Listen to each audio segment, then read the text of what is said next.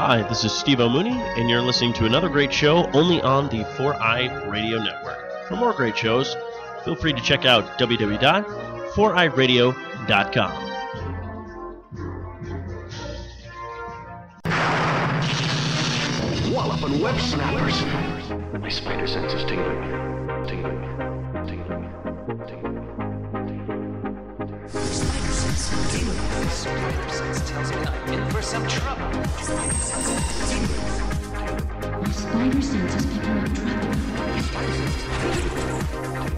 Something's turning my spider sense on. My spider sense is tingling. Anybody else's spider sense tingling? Welcome to Walloping Web Snappers, a Spider Man podcast where we dive into every Spider Man cartoon ever made. I'm Doug. And I'm Derek. And is your spider sense tingling? Yes, it, it is tingling, and if it says it's tingling, then it, then then tingling is just what it's going to do. And uh, furthermore, to listen to this show, find us on 4iRadio.com and wherever you get your podcasts. This podcast is brought to you by Revenge Lover Designs, illustration and design that fit your personality. For samples and inquiries, visit revengelover.com. And you heard them laughing uh, along with me as Derek rambled on. Uh, we are joined once again by a guest. They're a great friend of mine, and they are one of my co-hosts on the Novel Gaming Podcast. We are joined by Katie. Katie, how's it going? Uh, it's going really well. I'm super excited to talk to y'all about whatever we just watched. So, uh, glad to be here. I was just telling Derek before we started recording that these episodes are sort of the or these segments of this episode or whatever are the first time I feel like I've kind of subjected somebody to something uh, because I personally found both segments uh, rather confusing and quite quite a puzzle to uh, to figure out. So uh, I I am excited to to talk more about Yeah. each one of these and see if maybe maybe the two of you got got a clearer picture than I did. I'm sure, yeah, I'm sure, right? well, Katie, I am very curious to know uh, if you or what your what your background with Spider-Man in general is, and if you have any familiarity or background with this show, the 1967 Spider-Man cartoon. Yeah, so I've got uh, zero familiarity besides the memes and the episodes I've listened to y'all cover uh, with Spider Man 67. Uh, I feel like I'm more of a casual consumer of Spider Man stuff, so I've Mhm. watched uh, some of the cartoons, uh, like the 90s, the early mid 90s one. Uh, I watched the early 2000s ones that was kind of like CGI animated. Mm, Uh, Mm, yeah. yeah. Um, I've done some of the movies, but not all the movies. I think probably I've mostly interacted with Spider Man through video games. So I remember playing uh, the X Men Spider Man fighting game for Super Nintendo. I had, it was quality, quality material. Uh, Nice. I had some games for PlayStation 1, PlayStation 2, and PlayStation 4. So I'm like a dabbler. Uh, and your show, I feel a little intimidated uh, because y'all y'all know your stuff, and the people you've had uh, mostly also know their stuff. So uh, I'll be the people who accidentally stumble upon this and don't know a whole lot. Uh, I'll be your voice You're today. good. You're good. The fun thing about 67 is is because we've been trying to get guests for every episode of 67, we've gotten kind of a spectrum. Some Mhm. folks who've never seen the show before, some folks who are like experts in the show, and kind of everybody in between. Um, so it's it's like nice to get a range of folks. Also, uh, I I must be fooling you because uh, it sounds like I know a whole lot more than I think I actually do about this stuff. Uh. so thank you. I think you and I saw Into the Spider Verse together, didn't we? We did, yes. Uh, Yeah. That was uh, a good time and a really good movie. So Yes. Good stuff. lots of good stuff there. Cool. Um, well, that's exciting. I'm glad. I'm glad to have somebody who's who's uh, experiencing this for the first time, um, Yeah. because I think that's a good good perspective to get. Uh, Yeah, for this I'll- show I'll be very- I'll be very curious to see, and I think it's I think it's really interesting for this show because it was the very first Spider-Man cartoon, Mhm. so a lot of people watching at the time also knew nothing about Spider-Man because he barely had even existed yet. Yeah. So like Yep. it works out. Yeah. So kind. Yep. Y'all are so kind. Well, as we've said plenty of times, these episodes aren't hard to find, but they are difficult to acquire legally. Um, so if you if you Google about, you can find them. If you would like to own them, you can on DVD, uh, but they are a bit expensive. So you know, whatever whatever you feel comfortable with, go ahead and and do, I suppose. Wink. yes. So the first segment that we were talking about today is from season one, episode seven of Spider-Man 67. It's entitled Kilowatt Kaper, spelling caper with a K, by the way. the uh, synopsis per me is Electro escapes prison with a kite, like you do.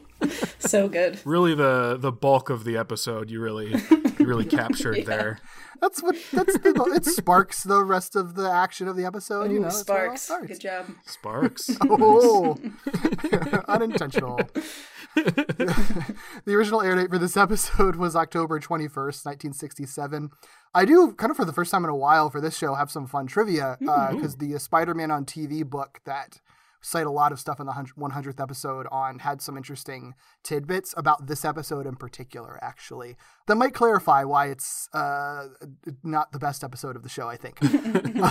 Um, Oddly enough, this actually was originally scripted as the first episode of the show on the show's Oh. production list. So this was one of the this was like uh, one of one of the pilots that they're attempting originally. Um, the uh, the Spider-Man on TV book has like a snippet of the script that's like the, uh, the draft of it from back in January 1967. So was like a, almost a year before this this even aired. The original version of the script was called "The Man Called Electro," which I think is the same title of the comic that Electro debuts in, an Amazing Spider-Man number nine. And I think that like this episode, like some of the plot beats were similar, but it all it was probably I think it was closer to the comic story as well. I don't know exactly how because they didn't like provide the entire script in that book, mm-hmm. but that's what they said. So I assume that whatever Electro's plot is in this episode is maybe the same, but then they maybe show a little bit more of his origin stuff in the original version of the episode. Hmm. Interestingly, it was rejected as the pilot because it was, and I quote, too slow. Oh my um, gosh, what? oh my gosh, what are the other episodes? Jeez. yep. Not fast. Right. I'll tell you that. Well, and not even that. Uh, uh, there's a there's a note on the, uh, the the the the piece of the script that's in the book that says it would have approximately been about 16 minutes long. Which these gosh. segments are 11 minutes each, so it can be Yeah. a 22 minute episode. So like, how would that work? So obviously, it needed like a very heavy reworking, so they halted it then, which is why it did not become the original pilot. It became like the 12th segment that they did. According to the book, like they don't they don't go into more detail about it, but but there were like five different pilots, including this one apparently scripted. This is the only one, as far as I could tell, that actually made it to air in any form, even if heavily rewritten. Which makes me hmm. wonder, like, were the other pilots that bad? I don't. but, That is great to know though, because when we did watch the first episode of this show, it didn't feel at all like it was meant to be significant as the first episode. Hmm. It just Yeah. felt like you could have dropped it anywhere. So right. good to know that there isn't like a, an out of order pilot floating around somewhere that we'll get to like in a year. right exactly yeah so this yeah this is the closest thing and it's and it, the way that it was redone it's obviously not even a pilot because it's basically a sequel to an earlier episode so also i just think this is kind of funny like this episode this episode was just like cursed i guess because even like the the, the script that they wrote for like the next week on spider-man promo which is like you'll hear the audio for at the end of last week's episode of our podcast, um, that script was like totally scrapped and fully rewritten by Stan Lee himself because Oh, he like disliked it that much. So, yeah, Oh, this just boy. wasn't working. Just yeah. wasn't working for him. That's wild. It's it's uh I would have said this needed a rework, not that this was the rework. That's that's wild to know. Yeah. Right? Yeah, what those Wow, wow, original wow. original version, who even knows? Now I want to know. Add it to the list of alternate realities I'd like to to visit someday. it's also so fascinating because I feel like not even necessarily a criticism, just kind of an observation of this show is that like it often feels very first drafty, like, oh, they clearly rushed this episode out and just didn't really have time to think through it. But at least, you know, for for getting it off the ground, they clearly spent a lot of time trying to to get it right. and then it still ended up like this. So it's sort of it's just really fascinating.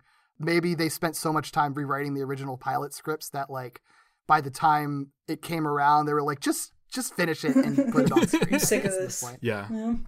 I could see that. I could see Yeah. that. Well, uh, if it wasn't obvious by our discussion and the title, uh, this episode features Electro. It is worth noting that Electro is voiced by Tom Harvey again. It's worth noting because these characters aren't always voiced by the same actors. Uh, but in this case, he is. So, um, and as a reminder, Tom Harvey also voiced Sandman, who we talked about a couple weeks ago.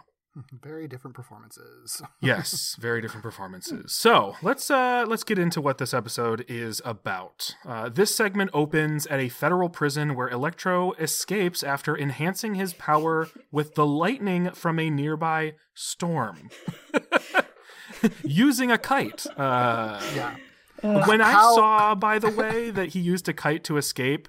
I thought he literally used the kite in his escape, not just cool. as like an antenna, Ugh, Yeah. they missed that opportunity. right? Seriously. And also like already commenting on the stuff like you haven't even you've had one sentence in the in the uh, in in the synopsis and already just like just tearing this apart. But the for a supervillain, how do you, they let him like have all the materials Oh to my build an entire kite? That's what got me. cell? He was like, "It took me months to get this stuff. How did you get a color matching kite material kit?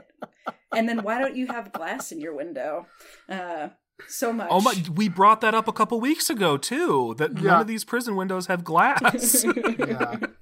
They're just open windows. Between that and like there's points in this show when Spidey just like swings through the Jameson's open window. Like maybe in this universe there just are no glass windows anywhere. Everything's just an open window. That technology doesn't exist yet. yeah. Oh, that's right. Windows didn't exist in the '60s. What were we thinking? Well, during his escape, Electro hits Spider-Man, who was at the prison, basically to warn of this exact scenario, but too late to actually stop Electro. Electro hits him with an enhanced electric shock and mistakes the hero for dead. At the Bugle, Jameson hires, fires, rehires, and refires Peter for not getting photos of the prison break. So when Electro begins to drain the city's power, Betty calls Peter on behalf of Jameson, interrupting Peter's attempts to make a new batch of anti-Electro webbing. Last time, just as a reminder, he used like an asbestos webbing. Uh, so I thought he was doing that, but uh, don't think that's what's happening here. He's just making new webbing. Peter suits up, finds Electro at what he calls a subway station, but what looks explicitly like a power plant, um, and they clash. When Spider Man falls into some sort of turbine, Electro believes him dead yet again uh, and escapes. As Peter finishes his new webbing after that fight, Electro calls Jameson at the Bugle, demands money in exchange for the return of power to the city, and the city actually agrees. So the city agrees to pay Electro, the power is restored, but nobody captures Electro, so he's still sort of just like looming, I guess, as like the king of New York by holding it and its electricity hostage. Cool.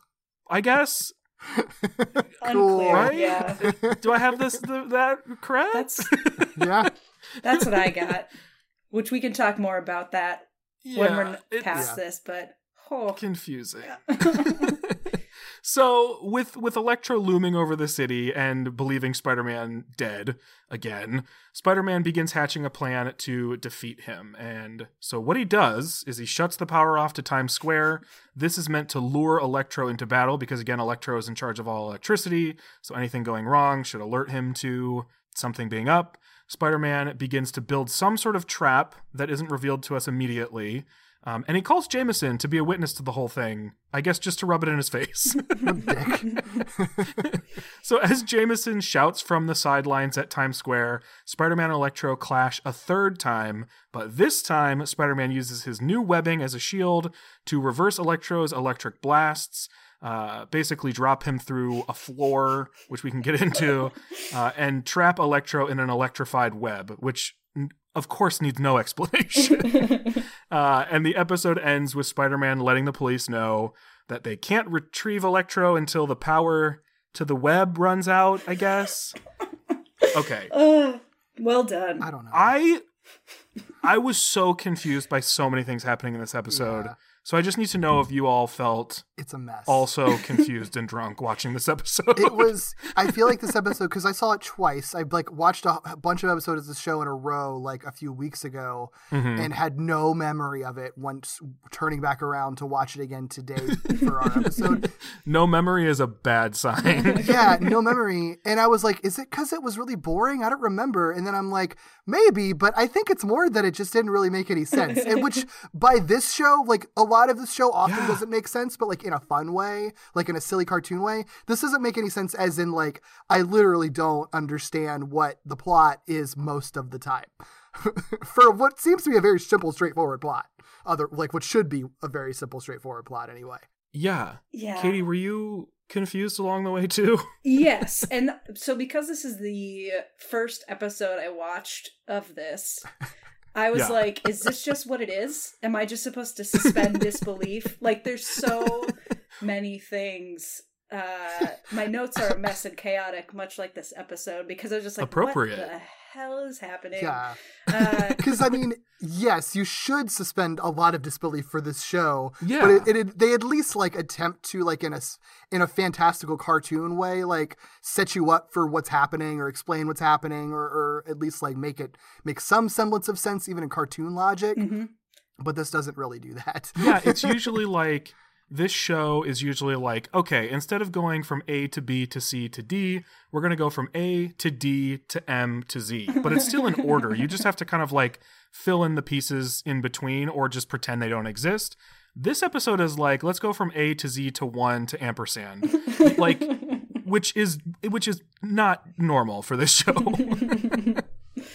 Uh, it was there's uh there's just so many things that were just I felt like literally somebody with the most basic common sense should have been able to avoid or do the certain things. So like one of the the big things was Electro falling through that hole at the end. Like it wasn't a surprise that it was there. He literally like saw it happen and yet he still fell through. Or like yeah. Spider-Man when he gets caught in the turbine, he's like, "All right, I got to get out of here before I get sucked in." But then he only lifts himself half out and then he's like, "I got one shot," but then he takes two shots.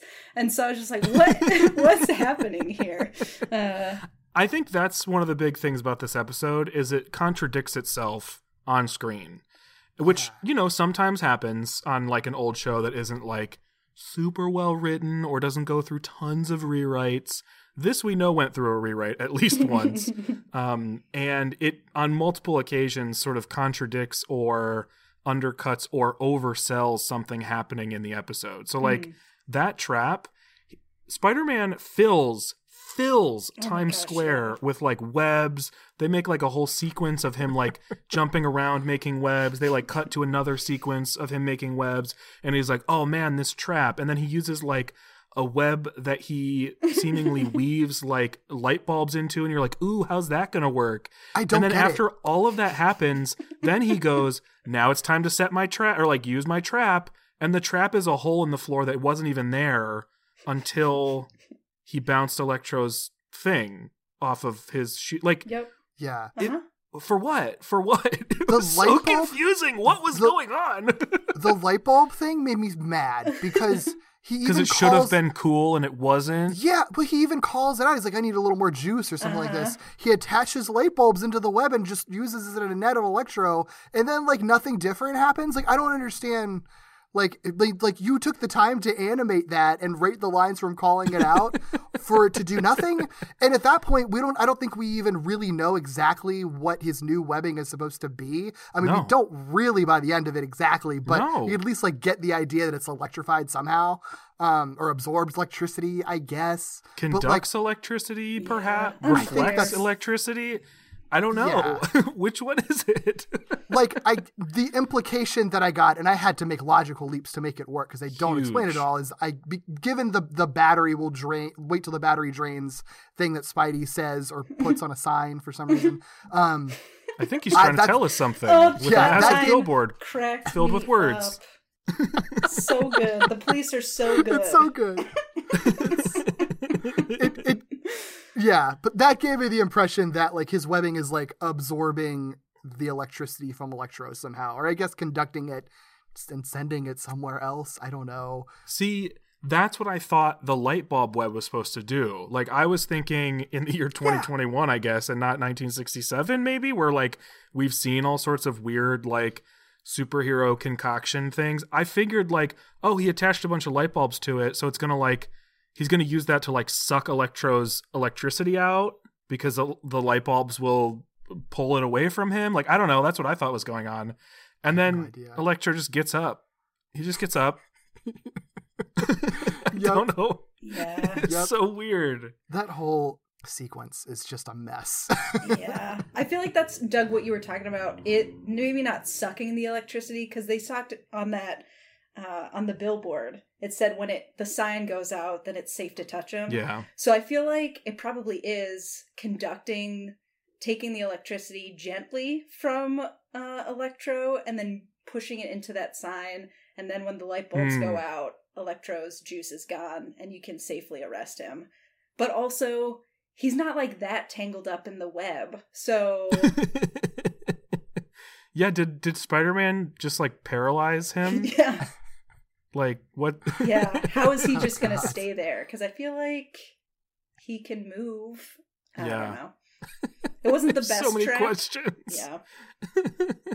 well, that wasn't the trap. Remember the Oh, hole that's was right. the trap. The hole was the trap. Yes, yes, yes. God, episode. Uh, Uh, it's like I never. I don't want to nitpick this show, but like, but I want to nitpick this segment. This this segment just makes it like you like demands you to do that because it's because you you're like required to think about it to not feel like it's a fever dream and then you think about it too Yeah. much and then it's like none of it makes sense well, and I think anybody who listens to us knows that if we're going to nitpick something this hard, like it was a fever dream. yeah we don't normally like Uh-huh. we're not ready like jumping at the opportunity to to pick something apart, but yeah, this sort of invites it. yeah. Mhm. Things around the trap that I really enjoyed was Spider Man flipping the switch that's easily accessible and just kind of out in the open to turn off the electricity in Times Square. Uh, that was pretty fun. Uh, Yeah, just go through the open window with no glass. and just flip the one switch uh, for the whole power grid. It says Yeah. Times Square right on Yeah. it, so you'll know exactly which one to hit. Very clear. I Uh, love that I also really love that he called Jameson and that Jameson was sleeping in bed like a like a little cute angry man. And then I was surprised that he didn't have chest hair. I was Jameson? Yeah, I feel like he should have Yeah. chest yeah hair. he should You absolutely you should. are on the right show. It's wild how often that comes up Well, This is a common complaint. Not nearly enough chest hair on nearly enough characters. hmm This is this is a conversation we have frequently. So welcome to the correct show. it was 1967 dude like that that stuff was well i guess maybe it was more all the rage like in more in the 70s but it was like on the verge of coming back so John, j jonah jameson could have been like a sex symbol in a few years th- with, Oh, the, yeah. with the chest hair that he absolutely should have yeah, so definitely. With that stash and that hair, there's no way he didn't have chest hair. yeah um you mentioned like the power plant earlier or whatever it was i think it was supposed to be a power plant right and like i i love the design of it because it's it's such a bizarre design for the building because it's like in the middle of this vast desert and it's like bright colors and there's all these like silos and towers in it and i think there's like a, a water tower inside of like atop the power plant and it's all pink and purple it's great I was very Yeah. confused by the settings uh, and where we were supposed to be, unless we were in the uh, like Daily Bugle office area. That one I was clear on, but everything else I was like, where are we supposed to be exactly? hmm Yeah. Well, and again, this this episode directly contradicts itself because he calls that building in the middle of nowhere with silos and obvious power plant machinery. He calls it the Midtown train station. But it definitely says the words power plant on the building, at least in one shot. so, but what's weird is though it's it's not like they animated or or made this episode and then like redid it, chopped it up and rearranged it, right? Like that's not what we got from the production notes. It's that they had an original draft that was 16 minutes and they knew right off the bat they needed to rework it. So mm-hmm. like Yeah. how did that happen? I don't know. it's so weird. It's a bizarre It's so weird. this episode is so weird. Yeah. Yeah. yeah, yeah. Worth noting that this is the first time we've seen a repeat villain, I think, on the show, right? This is the first return of hmm. a villain. Yes. Yeah. Yes. In the first episode, so I potentially missed this if he tweeted it out. Uh, did Electro have such a cool headpiece in that first appearance of him? hmm Well, we didn't tweet it out because for some weird reason, like we didn't tweet out a picture of Electro specifically, I don't think, because what's weird about that first episode, and our guest clocked this, they like almost never show Electro's face head on, Oh, interesting. which is really strange, but he did have that mask. Hmm. Uh, so I don't, yeah, it's much, much more featured in this episode uh, than in that first one. Yeah. It was a pretty cool costume. I enjoyed I enjoyed it. It felt very like drag king uh performance. Ooh. I love Electro that. Drag King. oh my gosh, Derek. Electro Drag King dancing to dubstep electro remix from Amazing Spider Man 2. Truly inspired. Oh, that's beautiful. Oh, we're on to something here. So many comic book, comic book villains, and especially Spider-Man villains, like could be such great drag king Mm. costumes Yeah. too.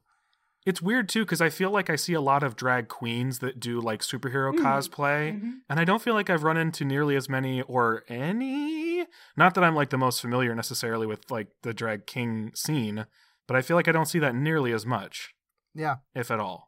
Yeah. Well, I feel like the scene is much harder to Yeah. find. It doesn't have the same sort of platform. So there probably are that do like hmm superhero villainy type stuff, but Yeah. probably not where well, definitely not where I live, unfortunately. Yeah. Yeah. well, any other uh, stray thoughts on this episode or, or this segment of this episode? I really liked the finger guns from Electro. I thought that was fun. Uh, and very cool and very strong, very strong finger guns. And the line uh, that Spider Man delivers don't overcharge yourself, Glitterpuss. I was like, these Yeah, are such what? great lines. so many good things are said during this episode. Uh, Glitterpuss is the best. I want to adopt that into my like common lingo. Glitterpuss. that could be the drag king name for uh, whoever Yes. takes oh up this. my Yes. god. ah. Whoever does this, just let us know. Amazing. I'll gladly come to a show. I mean, honestly, like we just might have to make it happen. Like I might Yeah. just need to do it. I might need to be glitter Glitterpuss. Yes. Oh my gosh. Yes. Incredible. Incredible. Oh wow. Yeah. Wow. The only other thing I definitely want to mention because it was well, I guess two things. One, when Electro is calling Jameson, how he, he's like perched up with his legs crossed so like amazingly on the telephone beautiful. line. It's so, It's so cute. good. Yeah. So awesome. There are good like moments for Electro in this episode for sure. Like he, they do fun things with him uh, Mhm. outside of you know n- nothing making sense.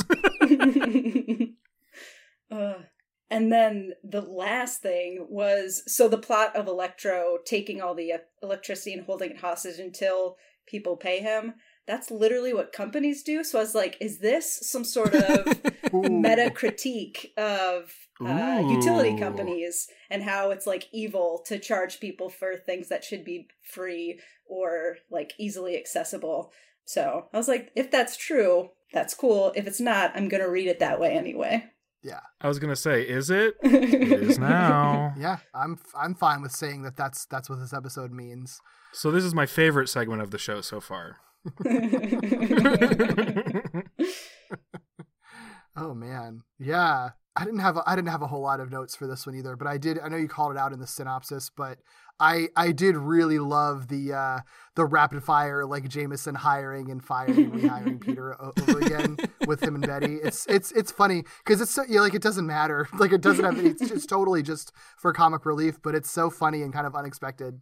Um, It's I like a it. classic joke too. It's like a great reference of the like, you can't fire him. He's freelance. I love that. Exactly. yeah. Actually, all of my remaining notes are all Jameson related because they also like that he apparently has just like when when the power goes out and it's dark in the Daily Bugle, he apparently has just like this epic fall, like completely off screen. Like you only see Ben's reaction to it and his yell and his scream. It's great.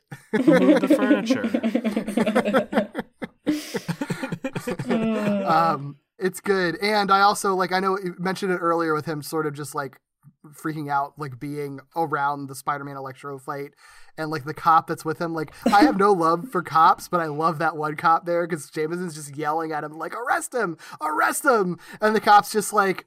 I'm just gonna watch this fight. This I'm not. I'm not gonna get in the middle of this, dude. it's not happening. Yeah, that officer showed up for the the show that Spider-Man was selling, the Right. fireworks show of the century.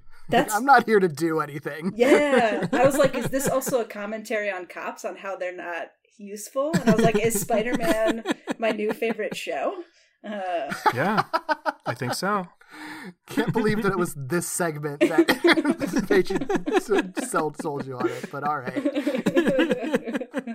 I had fun watching. Look, we it. haven't pulled out such great social commentary from any other segments. Okay. It's a good point. Did you have any uh, other notes or thoughts, Doug? No, I mean the only other things I had were things that you all had sort of called out with just like Electro's mannerisms and behavior were really fun. Like that especially that phone call he made and when he sends the electricity through the line and like shoots static at Jameson Oh, yeah. through the phone, stuff like that. So It's good. yeah, he's he's he's uh Electro is is extra and it's wonderful. Yeah. There's stuff shows there's fun stuff in this episode. It's just a mess. Yeah. I had fun watching it. Yeah, it's not. I mean, I don't think it's memorable, but it's not. It's not boring. It's just confusing and apparently extremely political too. So you know. Yeah, well now I'm never going to forget it. yeah, exactly. Cool. Well, let's get let's let's do some of these faces of the episode we've got for this. We've got a couple of them, um, one from each of us, but both of them are Electro because he has a lot of very good faces. yeah, got to make up for his last episode where he had no good faces. right. I really love the the face that he makes when he r- unveils his new kite that he's going to use to escape.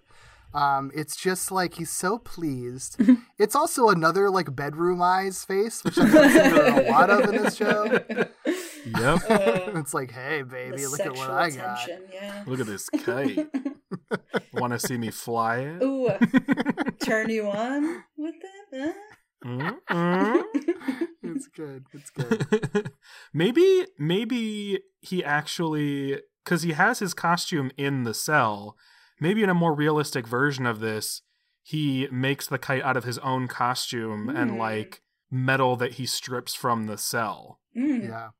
And I so mean, he he's would then have to escape half naked, but you know, we're not mad at it. Yeah. It would match the face that he's making right now. exactly. exactly. The face I grabbed really is more. I mean, he is making this is, again, Electro. You said uh, is making a ridiculous face, but the reason I pulled it is the mask. Like Katie, you commented on on the cool mask design. Mhm. This show n- never has consistent models, so it's not a surprise that this is wildly off model in big quotes. But the mask is outrageous for the the Times Square fight. Like it is all over. I don't know what's happening. Uh, it's defying all physics, uh, and I'm very here for it. yeah. And he has like he has irises suddenly Oh my gosh! too. Like his eyes are so different. And and I don't know if it's a difference between your computer and mine, but even the coloring looks off. Like or looks different in this yeah, than like other electro shots. no, I I, I think it, that's just yeah, it's just like a different color palette for some reason. oh, but yeah, I think I think uh, I think we kind of like nailed this one. It's sort of nonsensical, but it's still kind of fun. Yeah. Yeah. Sure. Which I feel like is like this show in a nutshell. Like even at its best, sometimes is is Yeah. not kind of nonsensical, but always fun. You know. Yeah, Um, this is just like a little more on the nonsensical scale than we're Yeah. used to so far. there's usually a plot you can follow. usually, this one not so much. What about this next one though? Oh my! Oh my! Uh, What a I'm- pair! Pumped to talk about this me episode. too. Hello, amazing friends. We just wanted to take a quick moment to thank our spectacular and up patrons Bo, Eric, Steve, Carl, Katie, Mike, and Lillian. If you would like to support our show too, our way of saying thanks is by giving you lots of cool Spidey goodies. You'll have early access to all our episodes, including our AMAs, where we answer your burning questions about anything and everything. And we mean everything. If you join us at our $5 spectacular level, you get to hear us let loose and talk about wackier stuff in our After Dark commentaries or our movie commentaries, where we watch every single Spidey related theatrical film, from the Raimi films to Amazing Spider Man to Spider Verse, Venom, Avengers Endgame, and more. And at our amazing tier, we'll invite you to be a guest on our show. That's right, you.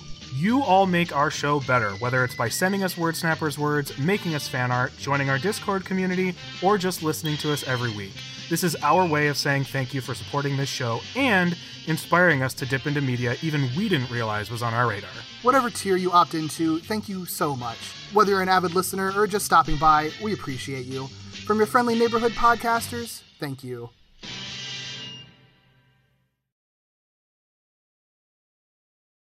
This is this is the second segment of, uh, of episode seven, entitled "The Peril of Parafino." The synopsis per me is: Wax museums are bad, actually. Beautiful. Well, the character highlighted in this episode is actually kind of fascinating because it's a character, as I understand it, created for this show. Absolutely, that's not a doesn't- comic I was gonna ask that. But but not um, but it's a it's the reason I pointed out is because it's created for the show and then never is used anywhere else. But could have been. Like I wouldn't have been surprised. I mean, it would have needed some sorting out. But, you know, some comics get sort of creepy and scary, and they could have done a, a creepier, scarier version of this uh, that I I would have liked.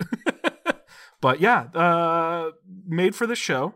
A character named Parafino, and Parafino is voiced by Len Carlson. Len Carlson voiced Senator Robert Kelly, who was the anti mutant presidential candidate in the 90s X Men cartoon. He also voiced Swamp Thing in the very short lived animated Swamp Thing cartoon from 1991. He voiced Captain Nemo and every other male character in a cartoon called The Undersea Adventures of Captain Nemo. oh shoot. Wow. so I think there were two voice actors on that show, him and uh, a woman who who voiced everybody else. way to save cash. Just like hire like here's here's Uh-huh. t- yeah, all right, just you know, just split it into into binary genders and Yep. cast it that way. There you go. That, that's Exactly. and he provided the the majority of voices. I'm guessing same situation, probably every male character on an Australian cartoon called The Toothbrush Family, which Oh, was God. apparently created to encourage proper dental hygiene in children. Makes sense. cool. He did also provide voices for series we've previously mentioned on our show, such as Care Bears, The Raccoons, Alf the Animated Series, The Busy World of Richard Scarry, and Beyblade. Wow. Quite the resume. Yeah. Yeah, I love the Beyblade drop because typically our typically, not always, but typically uh, if one of our voice actors has done anime, they've done like a big chunk of anime in addition to other things. It's rare we get somebody who's just done like an anime show once or twice. Yeah. Well, and he must have been working for a long time then, because this is we rarely run into like a 67 person who's still working on this, on stuff into the 2000s. Because Beyblade was Beyblade was definitely like 2003 or something. I feel like. he must have been like relatively young on this show, or I yeah, I guess just pretty old. I guess both, right? He would have been relatively young on this show and relatively old on Beyblade. Wild. Good for him. Yeah. Good I mean, unless he. I, I, I guess I'm thinking. I mean, unless he had a no, no. I was gonna say unless he had a kid named Len Carlson, but no, this was all under the same I mean- person. this was his credit for sure. Paul Soles only like literally just died, so like it makes Yeah, sense. It's that's just still surprising because usually they've retired by the time the 2000s rolled around. Yeah. So it's really cool. It's cool. Yeah, yeah. Well, this uh, this segment, uh, this segment opens with another prison break. This time carried out by a prisoner named Red Dog Melvin, who is not the main antagonist of this episode. Such a good name, though. Yeah, Such a great, great name. so Red Dog Melvin hides out in a wax museum and is turned into a wax sculpture by a man named Parafino. Uh, and Parafino says he does this so that he can use Red Dog Melvin as bait to get Spider Man to the museum so that he can turn Spider Man into a wax sculpture, which is a very normal mm-hmm. villain plan. Mm-hmm. Because once he does this, his plan after that is literally just to have Spider Man as a wax sculpture and be famous for it.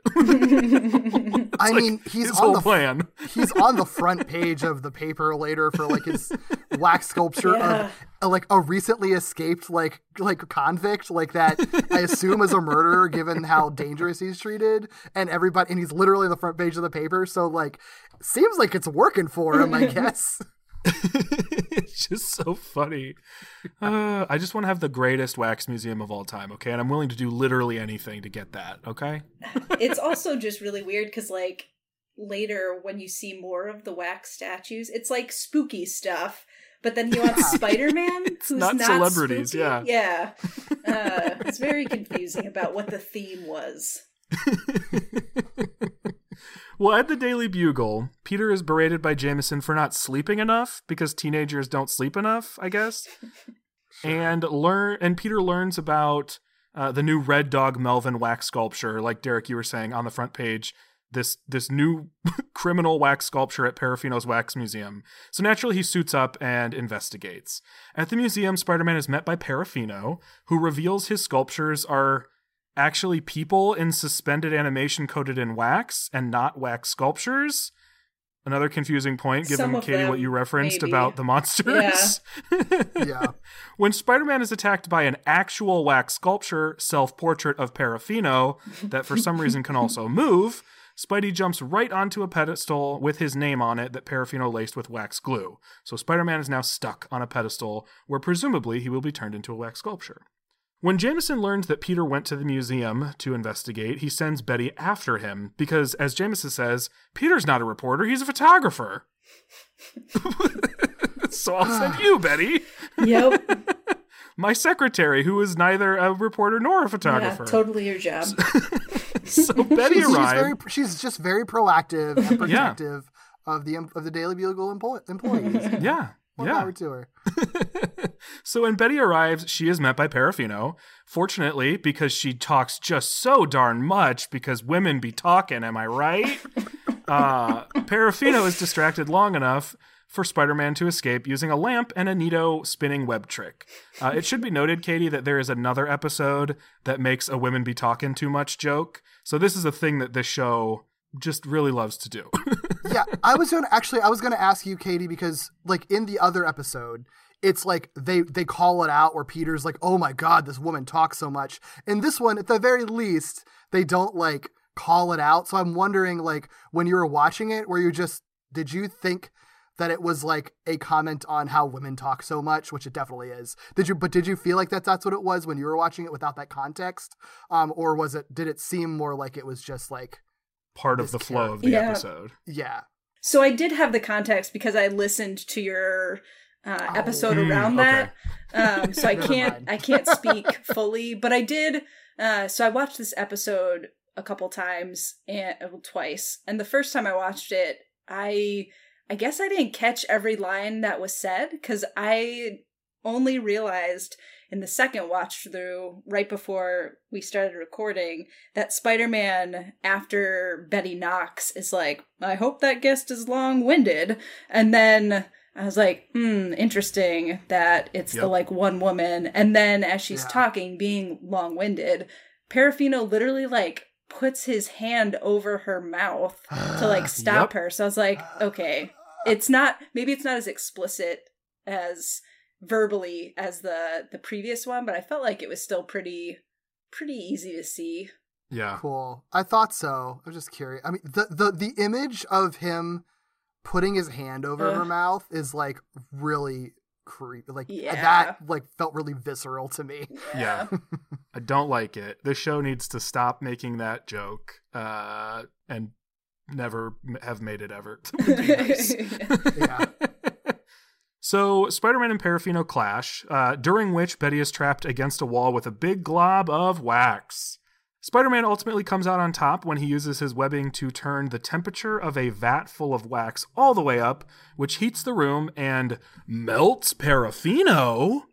which reveals that Parafino was actually the wax sculpture self portrait all along, which does not answer any of my questions. Magic wax. I know. So after Betty escapes to call the police, Parafino is grabbed by the sculpture of Red Dog Melvin, who I guess melted also, Yeah. which allows Spider Man to web them both up. The episode ends with Betty delivering a note to Jameson explaining that Peter is taking time off for a nap because, as Jameson said, teenagers don't sleep enough. okay, okay, okay. the very first thing I want to do, I just want to figure out with you all how uh-huh. Parafino works. What are Parafino's powers? Because it's clear he has them, but it is unclear exactly what they are. yeah, I have thought about this because my take, my take is that so he just, I think he is, I think he his power, if he has power or whatever scientific thing breakthrough that he's made. I think it's just twofold. He can make wax that puts puts you in suspended animation, and he can also make wax that he controls and and that, that can do his bidding, which he says he says as much. It's unclear because it seems like they're the same thing, but I think it's just those two different things. So he's able to put like people like Red Dog Melvin and his an attempted Spider-Man in suspended animation with his like magic wax. He also created a Parafino wax stand-in to do his bidding that could basically like take the hits while he himself I guess just stood on a pedestal, frozen, and was just comfortable not moving for mm-hmm. days at a mm-hmm. time for this for this complicated plan. Except for the few times that he like throws wax at, at Spider-Man just to throw everyone off his game because he's just that fucker. Like that's just him. Katie, did you have the same read on his powers? Yeah, I mean, isn't it super clear? Oh yeah, silly me. uh, yes, I was. I. I. Yes, those two things, but I still don't. Again, like normally, I feel like they try and do some sort of like more grounded rather than just is just magic. Like here's how we made this wax that does this thing, or Sure. I, you know, whatever. Here's the whatever. accident that turned you into a wax man. Right. Um but I was just so I, when it melted and there was nothing in there, like not even like a put in a little Bones. electronic thing or whatever, right? To like make it seem like there was some sort of thing that could actually control or move it, unless Parafino is Sure. actually just magic and can do stuff with wax instead of the wax being magic. I don't know. What do you think? See, I think I so I will say like I like Parafino as a villain. I think mm-hmm. because I feel like there's a lot of potential there. Like I don't necessarily like his plan, although I maybe I do like his plan. I kind of as much as I made fun of it, it is kind of funny that like his plan as a supervillain is just to have the best wax museum and make a lot of money on that. I also I I really think he could be a super creepy villain if his power, which I kind of thought was like, okay, so he can animate wax. It's not necessarily like magic wax or like he is wax or anything like that. Sure. Um, he can like animate it. And I just I figured like maybe the suspended animation was more of just like a horror situation of like if he can animate the wax, he can basically like just like freeze you in place with this thin coating of wax that he says because he's animated it. Yeah. Um, it would require like your body to not be able to melt that wax, but you know, we could take some liberties here. He's a 1960s supervillain. yeah. Um, so I actually kind of dig it. I would, I really would love to see more. Spoiler alert: we will.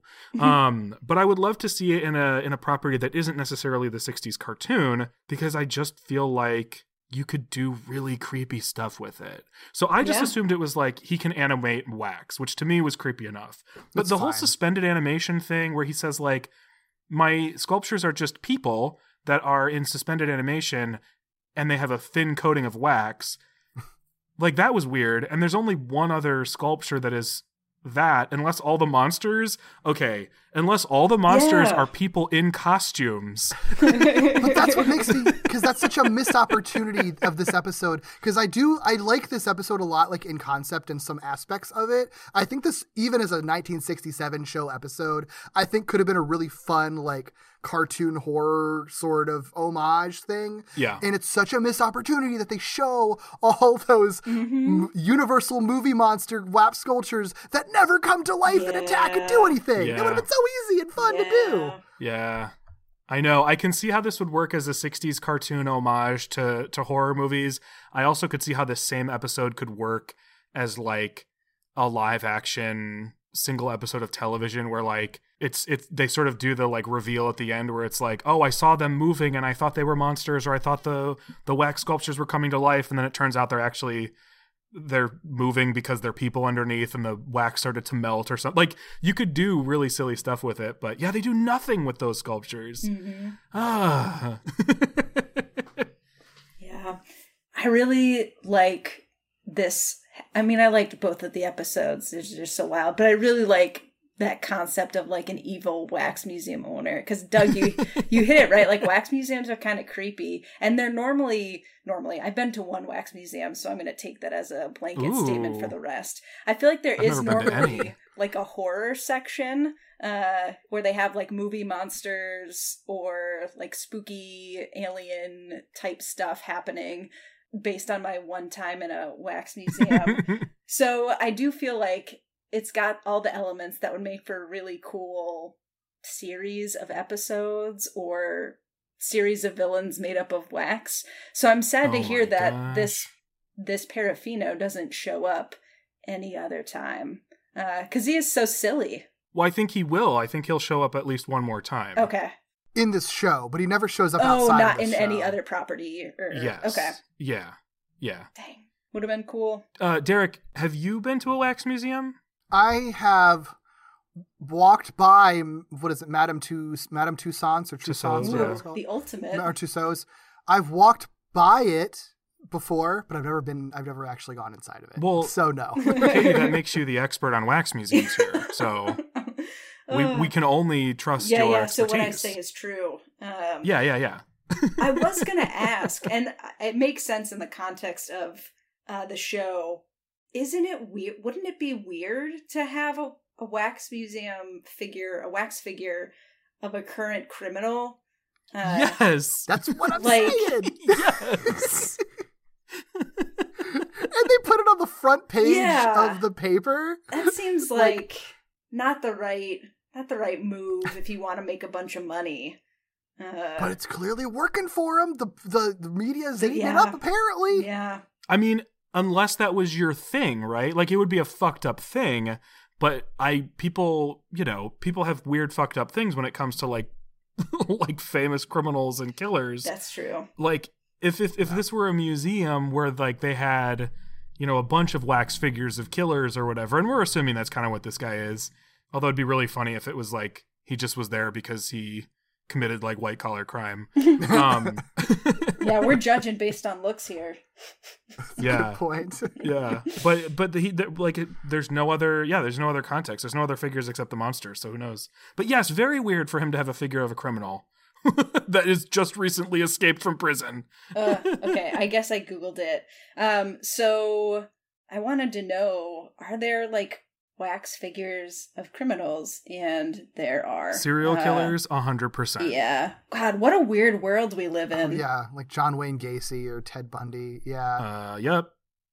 Yep. Basically, I'm sure any serial killer that they've made like A movie about. of- Yeah. yeah, probably. yeah. Very I, strange. I imagine all of the like front page headline serial killers of the 70s probably have wax figures. I wonder when those figures were made, because my assumption would be long after they did Yeah. their killing. No?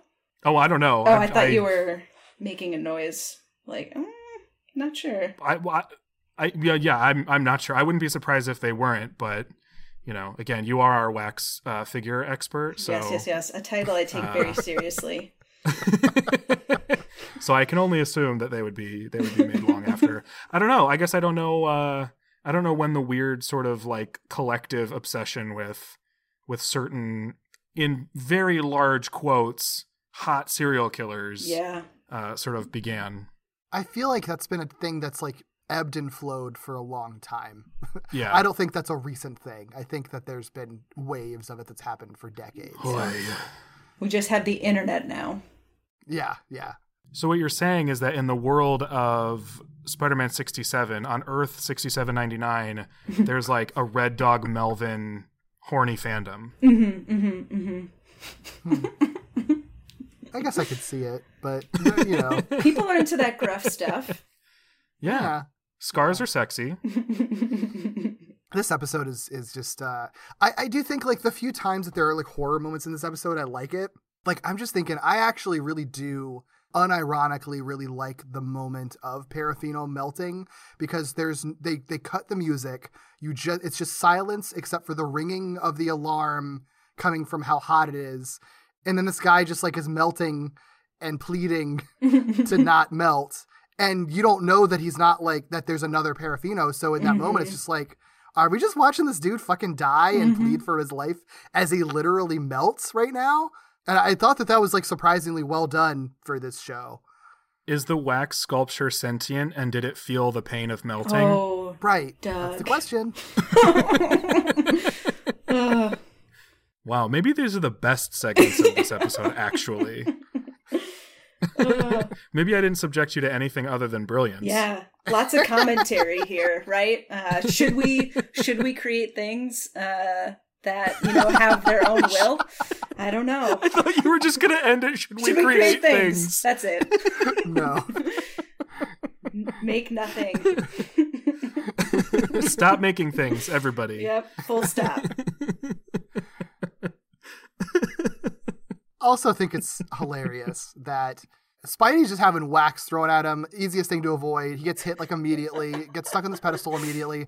But you know who avoids the wax getting thrown at him at one point is Betty. Betty does get hit by the wax when she's not expecting it, but the second time she escapes. He's throwing wax and she shuts the door right before it hits her. Betty can avoid the wax more than Spider-Man can, like quantifiably in this show. Yeah, Betty freaking knew that Parafino was wax because when he first walked through the door, when she came to check up on Peter, she was like, "Oh, I thought you looked, you were a display. Like you looked like a display." Oh, Foreshadowing. My Mhm. God, you just blew my mind. I didn't connect that at all. That's Yeah. actually brilliant. Betty is underpaid in so many ways. I oh, mean, Oh, for sure. well, Derek, it makes sense though, by the way, that uh-huh. Betty would be the one who can avoid everything and Spider-Man can't because as you know, Betty has this thing called spider sense. and Spider-Man does not. of course. Of course not. Yeah, of course. Oh my gosh though, Katie, I cannot get over what you just said. Yeah. Yeah. So good. Which then made it in like retrospect and thinking about that like whole Betty calling it and then uh, you know the women talk too much joke and then Betty avoiding being able to avoid giant balls of wax being thrown at her. It's like so it makes it extra weird that they did all those things at once uh, because Betty is extremely capable in situations and then it just like totally diminishes her uh, when it comes to actually having a voice. Uh, it was just so weird. that is a thing that this show currently suffers from because they really only have one character on the show who's not a man. Mhm. Like, so that one character is simultaneously like a capable woman, a smart woman, a damsel in distress, and the butt of every like women be whatever in joke. You know what I mean? So like that yeah, I never really kind of like thought about that. Like they it, which I guess is just the sort of uh age old like and the girl character Mhm. problem, but it it is weird with regards to Betty because yeah, she ends up being in one moment the damsel in distress and then the other moment basically the heroine of the episode. Mhm. Yeah, it's interesting because I do think that, like, in some ways, in their own, like, very, you know, minor way, I feel like they are kind of with her sometimes trying to go for, like, the Mary Tyler Moore, like, working girl kind of thing. I know Mary Tyler Moore, the show, wasn't a thing yet when this came out, but that was, like, on the horizon. I feel like that was, that was, like, the progressive stance to have that, like, women can have jobs too. Isn't that, isn't that cool? um, and, like, I feel like, but I feel like I get the sense that they are trying to do that kind of thing with her, just the way that she interacts with Jameson and is, like, constantly trying to push back against the men in her lives sometimes um in a way that like i think for the time was kind of progressive and it trying to be empowering like in its own way at the time. But yeah, it's still at the end of the day a, a superhero cartoon. They have to have they have to do the the women stereotypes and damsel in distress stuff somehow. So like yeah, she's just kind of saddled with everything. Yep. Um, it's yeah, it's it's it's it's interesting. Imagine that. Not only is Peg Dixon carrying more weight than every other actor, so is Betty. Aw. Damn. And both were probably underpaid for sure. Almost certainly. Absolutely. Absolutely. Oh, did we mention the uh the the using the web like a corkscrew in the ceiling? Not yet. Only barely. Yeah. That that wow. Just wow.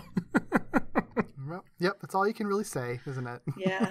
I didn't really realize that's what he was doing. I thought he was drilling a hole in the ceiling. Uh, but then the fact that he basically created like, like, like he used it to spin himself off the pedestal, kind of. like it's just it was very strange, uh, but cool. I love I love a good web web construct. yeah, sure. Yeah. This was a new one for me. I was gonna ask, like, because I in the episodes I've listened to where you cover this, you've talked about, you know, he makes a shield, or the shield is the only thing I can remember right now. But he makes these like cool things with web. I was like, have you seen some sort of screw or corkscrew type thing before? No, No. we've seen water skis, we've Ooh. seen shields, slingshots, baseball gloves, Bo- swamp boats, swamp like fan boats. Um, I don't think we've seen a sword yet. Have we seen a sword? I feel like Not we yet. have. We, we will. You have seen it in gifts, but it, Okay. we will get to that. That's probably why it's in my head. It was uh, speaking of swords, we can jump back to webs being turned into thing, but it was kind of Mm. wild when the ball of wax got turned into a knife. yes. Yeah. See, I, this is why I think his power's got to be like animating wax. Although I guess magic wax would do the same thing. Because there's no other explanation other than he just controls that wax. Yeah. Yeah. Like- Yeah. It's kind of cool. Yeah, Yeah. It's like a Sandman, but a wax man. And Betty's uh, Betty's like visceral scream when that dagger oh my is thrown. gosh. Uh, Peg Dixon could scream at me all day, and all I would do is just praise her and pay her more than the show did. Uh, Speaking of screaming things, I don't think he screamed it, but Spider Man shouted out walloping web snappers. Has he said that before in episodes, or is this the first time it's shown up? This is the he has said it before, like one, hmm, once before. He said it once before, I think. Okay. Yeah. Right? I was like, oh, it's the title. he said the name of the show. Yeah. Well, it's actually, you know what? We're recording this out of order. I think the one that we haven't recorded yet that's going to come out before this, I think he says that in that episode too, if I remember correctly. Um, Oops, peek behind the curtain. yeah, yeah. Well, I only I only remember that because I think the the clip that's in our theme song is from last week's episode, which we have not recorded Gotcha. yet. So at this point, I think this will be like the third time that he said it. that we haven't recorded yet, but that you all have listened to. Yeah, right. Podcast time. Ooh. Any other thoughts on uh, Parafino and the Magic Wax? The eighth Harry Potter book? Actually, I have exactly four very quick notes that I can run through. So if you have any other closing thoughts, you can you can do, do that, and I'll just fin- I can finish this out with these. Okay. Uh, I have a couple quick things. Um, one was Peter's uh, civilian outfit reminded me of Arthur from uh, like the Oh my aardvark from the. Arthur Oh TV wow! show. Yeah. Yeah. Oh my gosh. I've been hating on it so much, but that kind of makes me appreciate it a little Uh, bit. I can't hate on it if Arthur wears it. yeah. Well, you can clench your fist about it, but that's about it. Of course. and I will. I also wanted to shout out, and there were a lot of echoes in the first segment and the segment to like previous things in other episodes, so like the Vulcan ears on uh, Parafino were another thing. Uh, the red hair being everywhere was like another yeah. thing. Uh, and it was also weird that Red Dog Melvin didn't have any red hair. Like the one character where it's in his name, doesn't have red hair. Ay, ay, ay. Endlessly fascinated by Red Dog Melvin. Yeah, I That's want so I want strange. more. I want Red Dog Melvin to show up again. Yeah, where's the Red Dog Melvin origin story that the public is clamoring for? those are those are all my thoughts, my deep thoughts. Yeah. My remaining thoughts. Uh, I love that the wax sparkles. That's how you know Uh-huh. that it's wax. Is that there's constantly a sparkle. Um, that's what wax does. I Of course. he adds glitter, you know? for a That's little the magic. pizzazz. Yeah. Glitter puss. Oh, it's full Glitter circle. puss! oh my gosh. um, there's no hyphen on Spider-Man's name on the pedestal, so Parafino got that wrong. Wow, Parafino fake fan. Embarrassing. Yeah. Yeah. And I I really do is like uh sadistic as it is, I like the I do like the uh visual of Red Dog Melvin just like strangling Parafino's like ragdoll body Yeah. at the end. It's like you deserve it, dude. Like I'll let that's fine. I'll let I'll let that act of violence happen for, for a couple of seconds. I also really liked their faces when Spider-Man uh, tied them up together.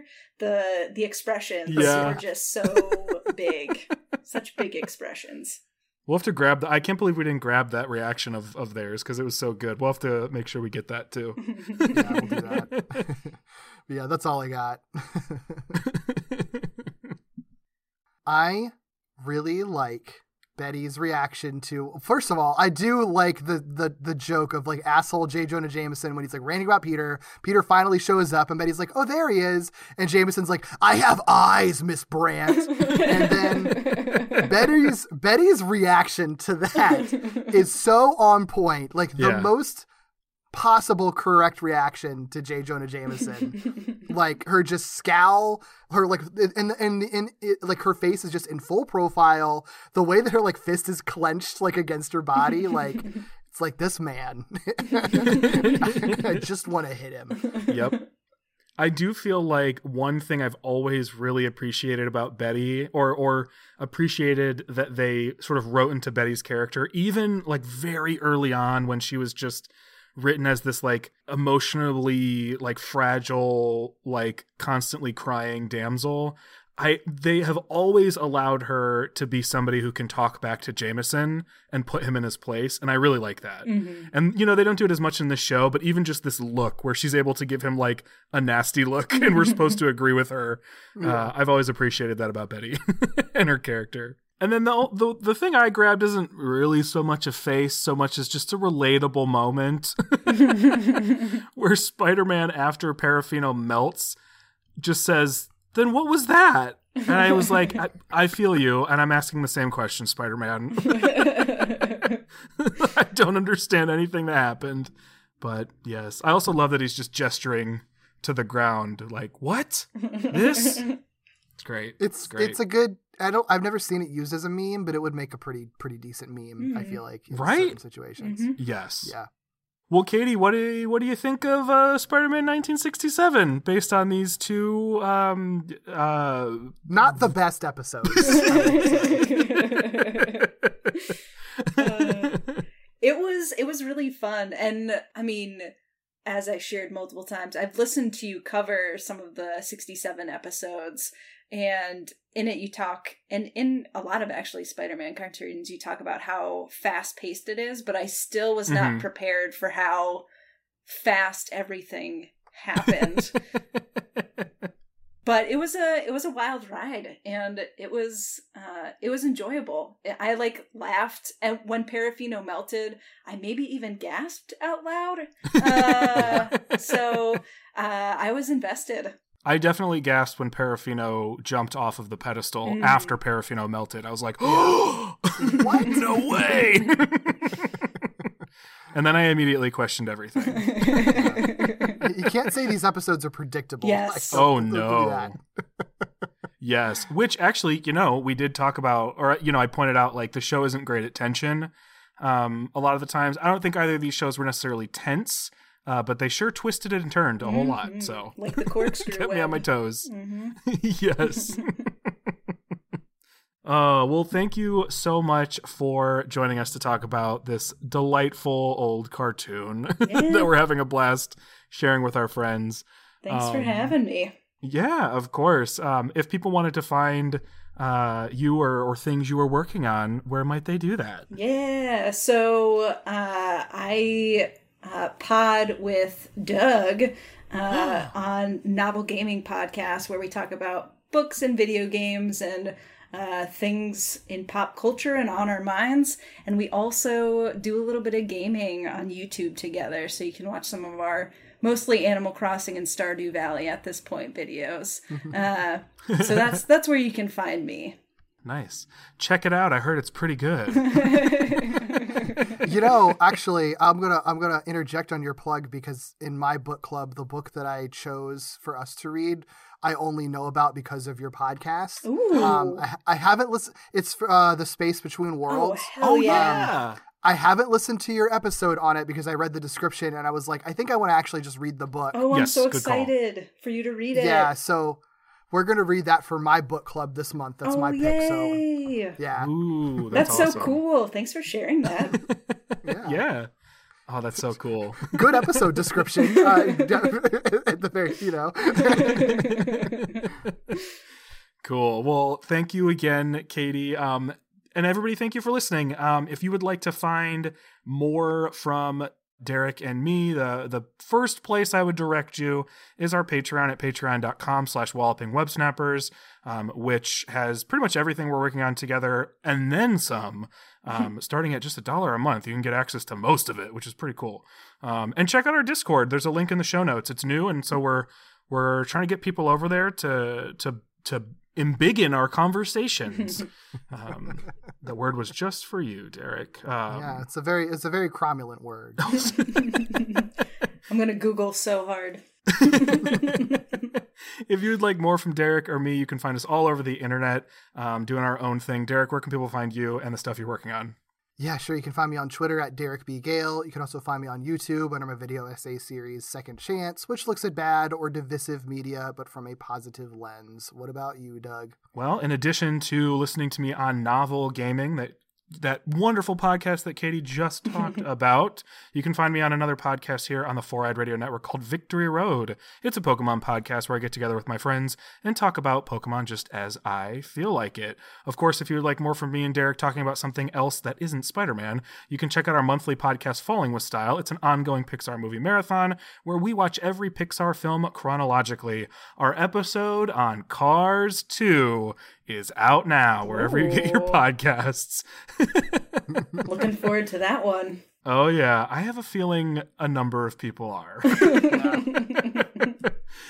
To find everything Derek and I are working on together, you can visit our website at wallopingwebsnappers.com for a full archive of all of our podcast episodes. You can follow us on Twitter, Instagram, and Facebook at wallopingwebpod or email us at wallopingwebsnapperspodcast at gmail.com. Of course, please rate, review, and subscribe on all podcast platforms. Those ratings and reviews make us more visible, and if you like what we're doing, somebody else will too. Next week, Peter fights off a cold and rhino at the same time in Horn of the Rhino. See you then. See ya. Nothing can stop the deadly rhino from stealing the Army's greatest secret weapon, except the unexpected attack of Spider Man. But suddenly a bad cold knocks me out, and Aunt May orders me to bed.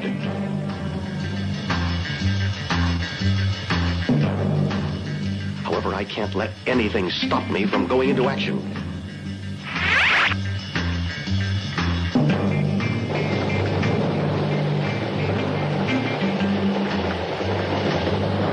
Never forget that desperate moment when I finally face the horns of the rhino.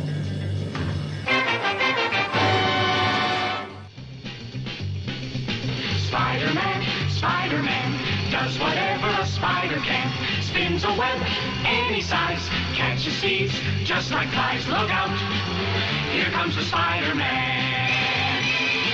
Is he strong? Listen, bud, he's got radioactive blood. Can he swing from a thread? Take a look overhead. Hey there, there goes the Spider-Man. In the chill of night, at the scene of a crime. Like a streak of light, he arrives just in time.